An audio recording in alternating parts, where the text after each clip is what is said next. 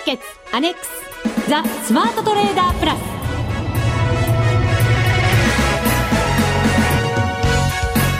こんにちは内田まさです。この時間はザ・スマートトレーダープラスをお送りしていきます。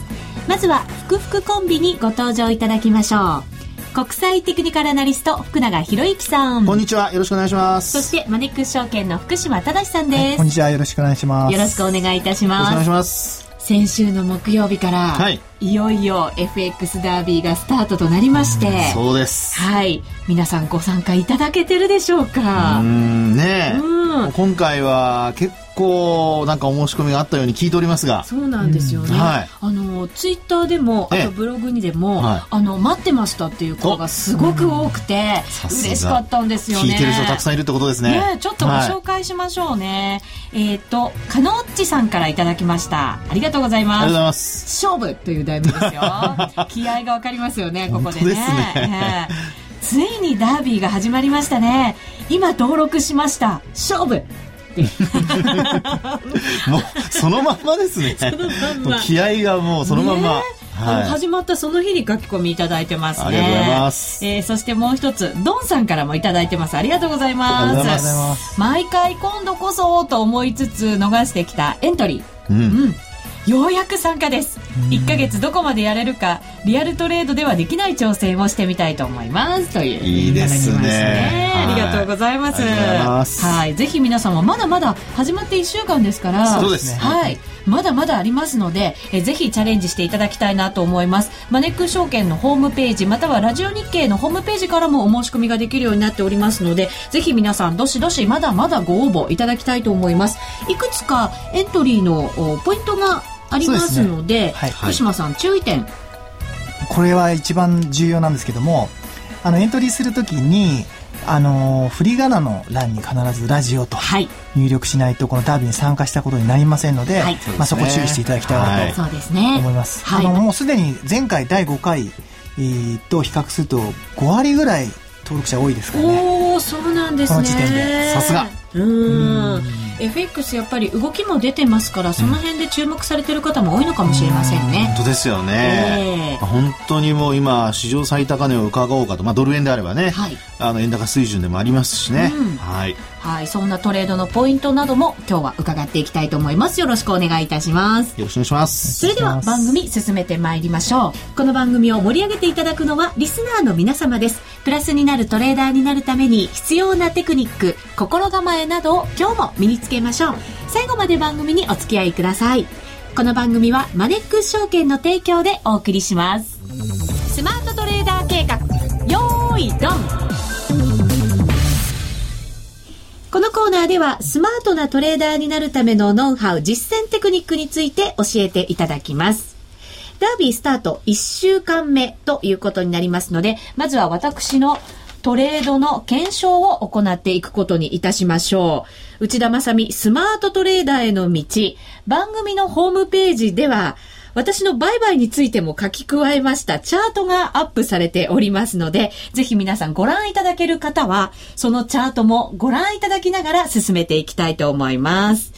さて、ドル円なんですけれども、はい。えー、ダービーが始まってからですね、ええ、徐々に徐々に、はい、えー、下を伺う動きということになりまして、はい、ただですね、ちょっとこう戻りかけたような冷やしでは、なんとなくこう、なんていうか、鍋底のような、私には形に見えたので、はい、えー、上に行きそうなところでですね、実は私、買いでチャレンジしたんですよね。無謀だと皆さんおっしゃると思うんですが、はい。はい。で、えー、今週の火曜日の日に、実は買いで入りまして、はい、100万通貨火曜日というと、つい、この間ですね。ですね。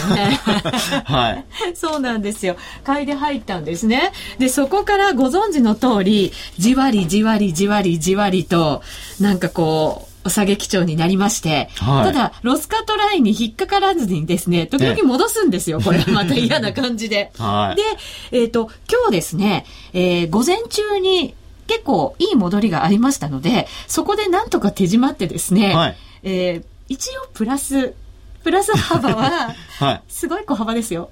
6000円。声もちっちゃくなりましたけど、皆さん聞こえましたか？あの、6000円はいいんですけど、ええ、売買単位はいいくらほど？100万通貨ですね。100万通貨でやって、6000円の利益を取るという。100万それはちょっとドキドキしたトレードでしたね。そうです、ね、これ7700万立てたってことですよね。そうですね。はい。なのにもかかわらず6000円のプラスというね。ちょっとなんか金利を下回ってるような気もしないでもないですけどね。まあ何か問題が？いえいえ、そんな金利はもっと低いですけどね。はい。そうですね。まあでも一応最初のトレードだったので、ね、なんとかプラスで終わりたいなと思って、実はなんかすごくこう、あんまり良くない時間を心理的にも気持ち的にも良くない時間を。ちょっと悪い癖が出てきましたよ。ね、本当は土点すれば、ええ、多分もっといいトレードができたんだと思うんですよ。はい、それがなかなかできなかったんですね、今回は。残念ながら。リアルトレードであれだけ生き生きしていた内田さんが。んなんか歯切れが全然良くないですね。またまた。元に戻ってしまったみたいな。はい、なんででしょうね。最初からしょぼーんですよ。困ったもんですね。やっぱり、ちょっと、精神的な面を鍛えないといけないかもしれませんね、これは。ねえ、はい、なんかリアルで鍛えてきたんじゃないかと思ったら、うん、意外に鍛えられてなかった自分を発見してしまったという、この結果。まあ、まあ、出だしですから。うん。はい。そうですね。なんとかプラスで終わりたいなと思ってですね。はい。えー、今日なんとか手じまえたというのが、この1週間の私の動きでしたね。まあでも考えようによってはですね、はい、途中、まあロスカットには引っかからなかったものの、あのー、まあ、仮にそのロスカットしていたとしたら、ええ、結構大きなマイナスになってた可能性があるわけですよね。あのー、そうですね。30万円ぐらいのマイナスになってたんだと思うんですけどね。はい。はい。でもそこをなんとか我慢して、うん、で、まあこれはいいかどうかはちょっと別としてですね、まあ今回のトレードのポイントということで考えれば、まあやはりあの、内田さんがエンドエントリーしたその、まあ価格水準というんでしょうかね、ドル円の。はいえー、これ高値が何と言っても75円95銭ですかね。えー、というところですので、まあ、そこから、あの、介入の警戒もあるし、うん、なかなか、こう、下に行かないんだとすればですね、はい、あの、買いから入ってみようっていうふうに考えるのは、まあ、これ自然だとは思うんですよね。うん、ですから、その、ロスカットに引っかからなかったっていうところが、え。まあ、あの、考え方としてはですね、そのロスカットも結構きつめにしてたんだ、あの、きつめというか、まあ、緩めと言った方がいいんでしょうかね。うん、あの、結構幅を持たせてですね、あの、ロスカット入れてたんだと思うんですけども、はい、あの、そこまでいかなかったっていうことは、やはりドル円のですね、あの、動き自体も、まあ、あの、79円、あ、ごめんなさい、75円台ですね、うん、を伺うような、まあ、そういう動きにはならなかったと。はい。ですから、あの、そういう意味ではやっぱり、こう、大きな流れというところで見ると、まあ、そこに、あの、うまく助けられた、というところなんじゃないかと思うんですよね。そうですね。ねうん、で、あの、今回のトレードで、あの、まあ、リスナーの皆さんに教訓というか参考になるとすれば、よくあの、ロスカットした後にですね、すぐにその、また、あ実は持ってればよかったんじゃないかというようなですね、はい、トレードを、あの、経験された方も中にはいらっしゃると思うんですよね。えでそういう時に、えー、こう、さっき私が言った言葉を思い出していただきますと、大きな流れっていう言葉をお話しましたけども、あの、流れからすると、やはり、その、水準的にも円高水準で、うん、なおかつ、えー、最高値を更新するのはちょっと、介入もあって厳しい状況だと。はい、で、なおかつ、その、ロスカットの水準にも引っかからないってことになると、これはやっぱりですね、なかなか、あの、よく言葉使うのは攻めきれないって言葉をよく使ってますけど、はい、あのやっぱり売る人も売り切れないというですね、まあ、そういう状況だったんだと思うんですよね。で、そこで、あの、我慢しきれずにロスカットしてしまうっていうようなことになると、はい、あの、まあ、あ逆の結果になったんだと思うんですけども、この、まあ、6000円、7000円でしたっけ ?6000 円ですね。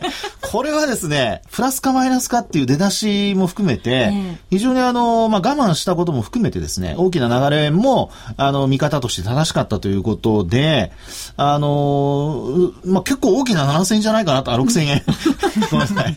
しつこくこだわって申し訳ないです。いえいえ、とんでもございません。あと1000円頑張っておけばよかったかなと思ったりして。いや、本当にですね、そういう意味では、あの、出だしマイナスでこう出てスタートするよりはですね、あの、非常にいい、いいまあ、災い転じて吉となすというような、あの、そういう、こう、ちょっとね、えー、ピンチをチャンスに変えられそうな、なんかそんな、あの、私は実は感情を受けてるんですけどね。本当ですか？いや、本当です、本当です。はい。福島さんいかがですか？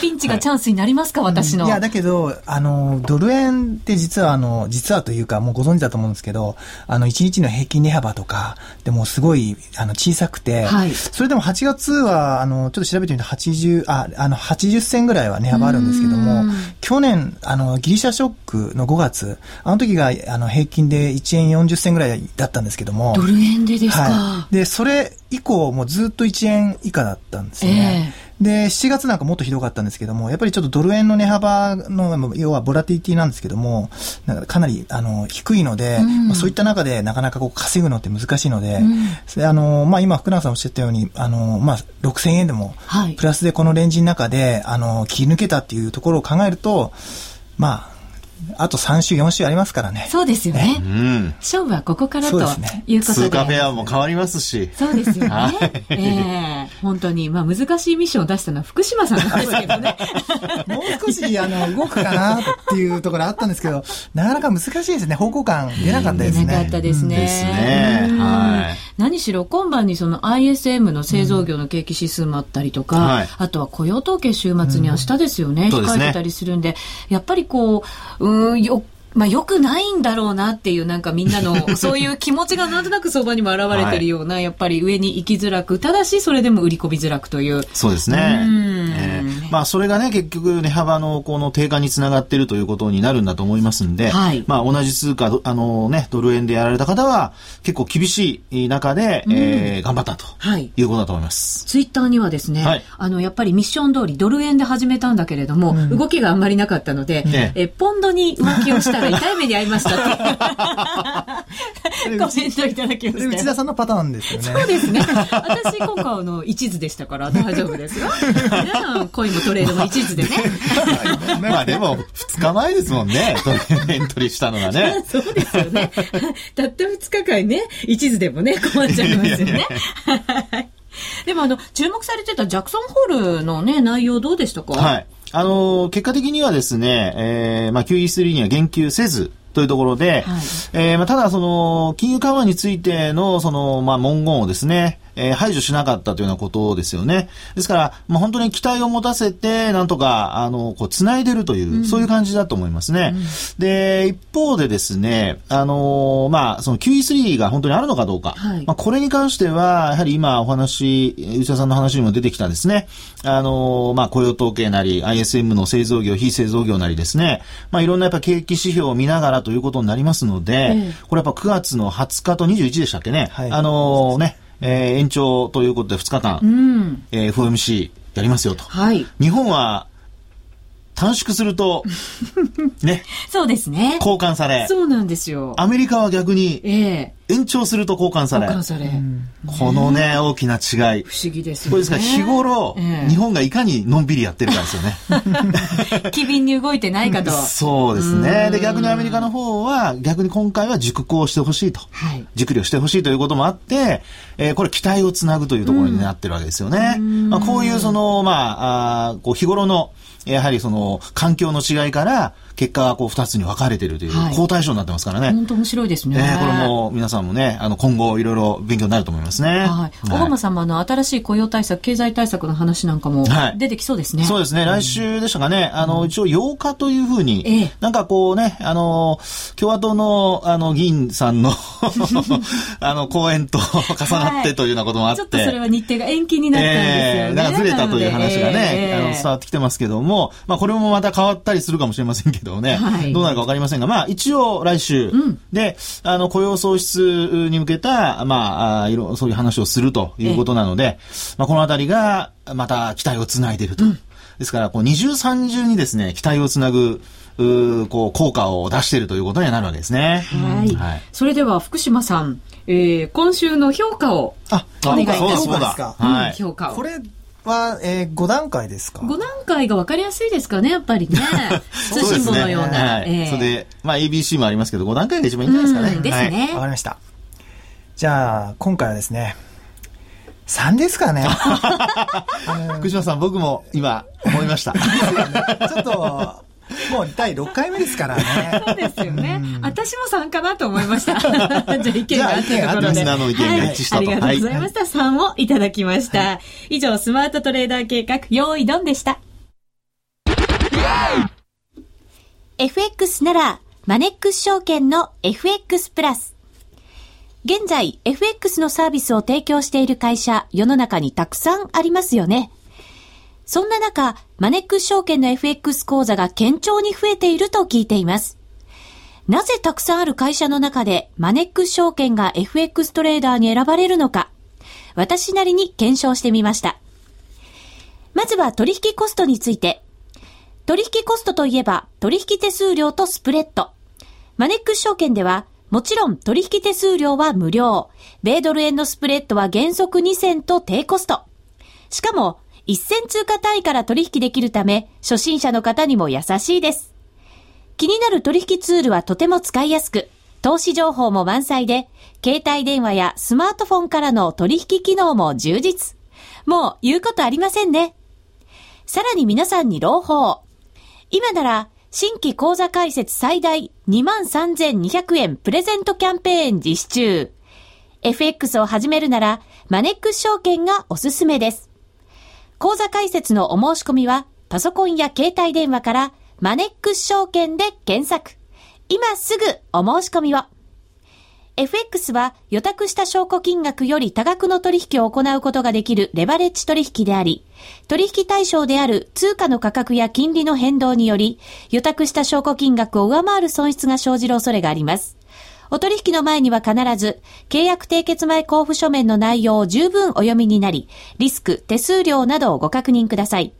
マネックス証券株式会社、金融商品取引業者、関東財務局長、金賞第165号。ザ・スマートトレーダープラス。今週のハイライト。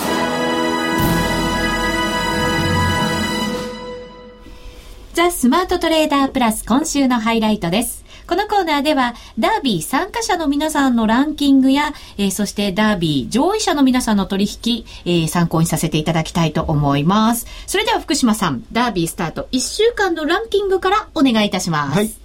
それではじゃあ、10位まで発表しましょう。はい。えっ、ー、と、これはですね、今日の朝の5時55分時点の、はい、えー、実現損益なので、実際にこう、とあの決済をした後の、えーと、損益状況に対して、えー、ランキングしていますと、はい、なのであの今持っている方とか、うん、今日のトレードの損益は反映されていませんそうなんです。残念ながらだから私の6000円も反映されてないってことになるわけですね。なのでこれ見るとまだ0円なんですね。0円。いかんですな。いやでもプラスから始まるのはいいことです、はい。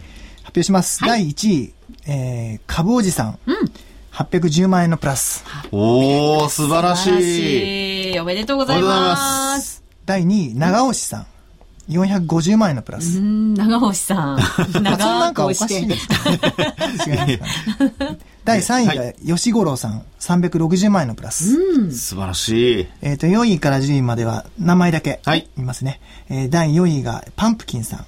えー、第5位がドラゴンレーダーさん。うん第6位が頑張れ日本さん、うん、第7位が麻婆さん、うん、第8位がヘターレさん、うん、第9位が、えー、幻の秋さんですね。常連さん。常連さんですね。えー、第10位が IS さん。で、IS さんが260万円のプラスと。おおめでとうございます。素晴らしいですね。まあ、今回もあの、第6回目なんですけども、幻の秋さんみたいに、もう毎度の、あのー、方がいて、はい、例えば、えー、ジップリンさんとか、えー、それからマウントカズさんとか、うん、FX はロマンダさんとか、ドヒュンさんとか、えー、本当になんかね、おなじみの方々もしっかり参加してくださってるんですね。ハンプティ・ダンプティさんもね、うん、いらっしゃいますからね。はい。すごいいいですよね。本当そうですね。みんなでちょっと頑張っていかなきゃいけませんね。頑張りましょう。はい。はい、でもやっぱり流れにしっかり乗ればこういう利益が短期間でも出せるっていうことなんですよね。うん、本当そうですね。うん、あのー、まあ、ドル円ということで限って言うと、ちょっとボラテリティは低くなってるので、えー、それからあと皆さんの条件は多分これ300枚までしか、あの、立てられないと思いますので、はい、300、万通貨ですよね。うんですから、まあ、そういう意味では、あの、まあ、あえー、っと、まあ、なんちゅうかね、担保的なお金をどんどん増やしていって、うん、あの、それでなおかつ、こう、縦玉をこう増やしていくっていうことをしていかないといけないので、はい、レバレッジをどんどん効かせていくっていうことをするためには、うん、いずれにしてもこう、資金を増やしていくってことがポイントになりますよね。はい。ですから、そこが、まあ、この株おじさん。株おじさん。なんか、お名前は初めて聞くような感じですが。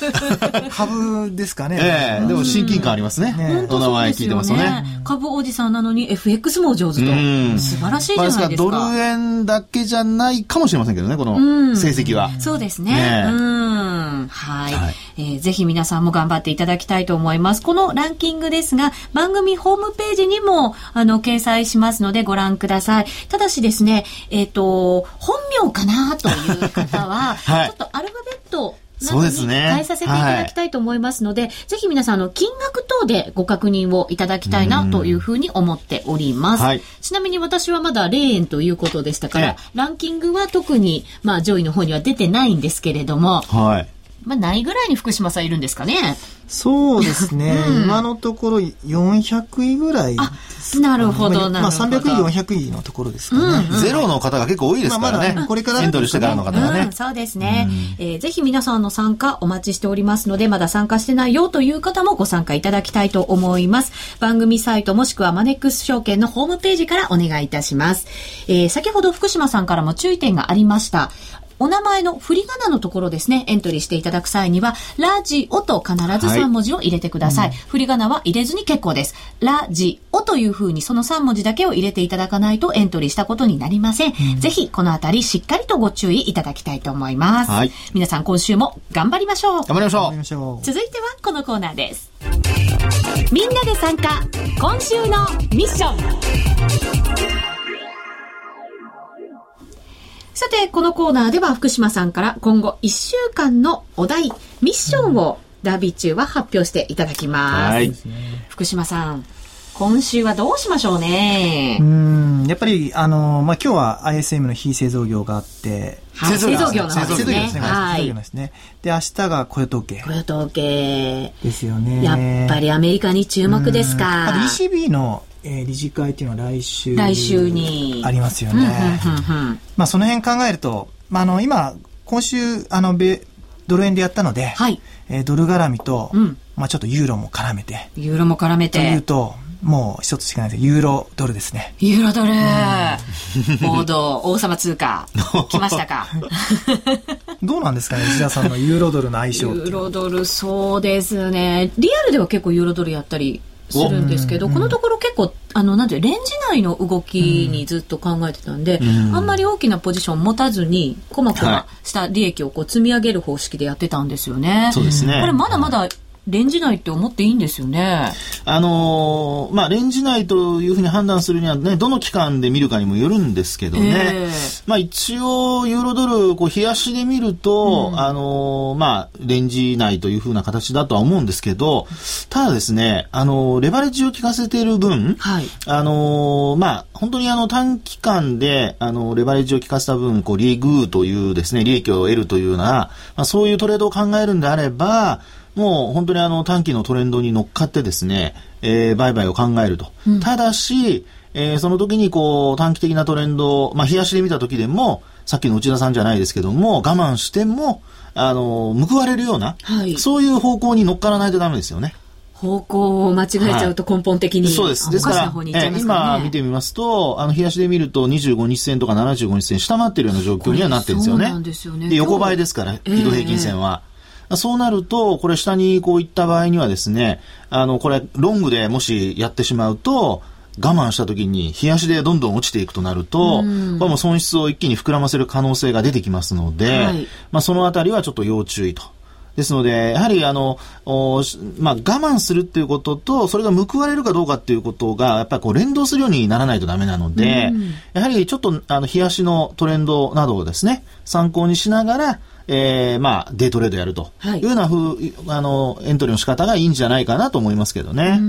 なんとなく今日の動き見てると、このところのなんかこう、動きが少し崩れてきたかなっていう感じもしますよね。うん、そうですね。ですから、このまま、要は、あの、これ、ニューヨーク時間が多分終値になるんだと思うんですけども、えー、まあ、ニューヨーク終わった時点で移動平均線割り込むようなことになりますと、あの、トレンド的には、やはりちょっと下向きの、おね、えー、トレンドになりそうなので、うん、まあ、そのあたりをちょっと、あの、まあ、終値ベースをちょっと参考にしながら、はい、まあ、その前に ISM がありますけども、うん、まあ、それを、あの、まあ、見ながら利益を伸ばすのか、あるいはもうすぐに手締まってしまうのか、あるいは、まあ、あの、反発を狙うとかね、いろいろ手はあるとは思うんですけども、そのあたり考えていただきたいと思いますね。うん。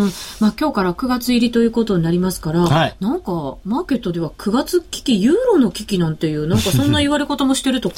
そうですよね。ですから、ユーロ円で見ても、あの、先週、あ、ごめんなさい、えっと、今週に入ってから、はい、ちょっと弱含む場面がこう出てきてですね。そうなんですよ。結構目立ってますよ。はい、そうなんですね。ですから、あの、そういう意味では、やっぱりちょっとユーロが、あの、弱くなってきて、あの、下降トレンドになってきてるっていうところ、円で見てもそうなので、えー、まあそういう意味ではユーロ、ドル、うん、このあたり、まあ、経済指標にもよるんですけども、ちょっと、あのー、まあ、えユーロの弱さというのもちょっと頭に入れながら、うん、あの、見ておく必要があるのかなと思いますね。そうですね。あの、私のトレードの、あの、振り返りのコーナーで、はい、ドルの底堅さみたいなお話もいただいたじゃないですか。はい、そことそのユーロの弱さを合わせるとなんとなく方向感が見えやすいかなっていう感じはしてきましたね。内田さんの結果がもう来週楽しみになってきましたね。本当ですよね。あの、に、にまにましてますよ、来週はここで。もうそうなると、なんか一気にね、ベスト10に入ってきたりなんかしたらね。お？ね、前回はだって、マイナスからのスタートでしたからね。完全マイナススタートですからね、そうです、そうです。それからするともう、だいぶやっぱり気合入ってると思いますね。はい、頑張りたいと思います。はい、えー、ミッションはユーロドルです。さあ、マネック証券からのお知らせ。そうですね。はい。えー、マネック証券、あの、今、また FX の話で、はい、あの、毎週毎週申し訳ないんですけど。いえいえ、いいですよ。大歓迎ですよ。はい。いくらでも聞きたいです。実はですね、今日、あのホームページにアップしてるんですけども、はい、えー、新規講座開設キャンペーン、あの、せ昨日までやっていたんですけども、ええ、今今日からですね、FX デビューキャンペーンっていうのを初めての方にってことですか？そうなんですよ。うん、あの、要するにですね、新規に講座を開いたお客様だけじゃなくって、はい、えー、今まで講座開いたことあるんですけど、一回も取引したことない。うんお客さんを対象に、えー、最大で1万円キャッシュバックするキャンペーン。まあ、あの FX プラステント FX で5000円、うん、大衆 FX で5000円なんですけども、えー、そういった形で、えー、今日からスタートしております。はい、なので、まあ今まで、あの、講座開いちゃってるので、このキャンペーンは対象じゃないよっていうの多かったと思うんですよ。新規キャンペーンっていうのが多かったので。ですけど、あの、一回も取引したことない方も対象になるので、えー、この機会に、あの、トレードしていただきたいなと。うんちょっと秋っぽく。本当ですね。今ホームページ開いてみたら秋っぽい雰囲気で。はい。ぜひ皆さんも FX キャンペーン、デビューキャンペーンですから、うん、こちらマネック証券のホームページでしっかりとご確認いただきまして、ぜひデビューしてください。はい、はい、お待ちしております。お願いします。以上みんなで参加、今週のミッションでした。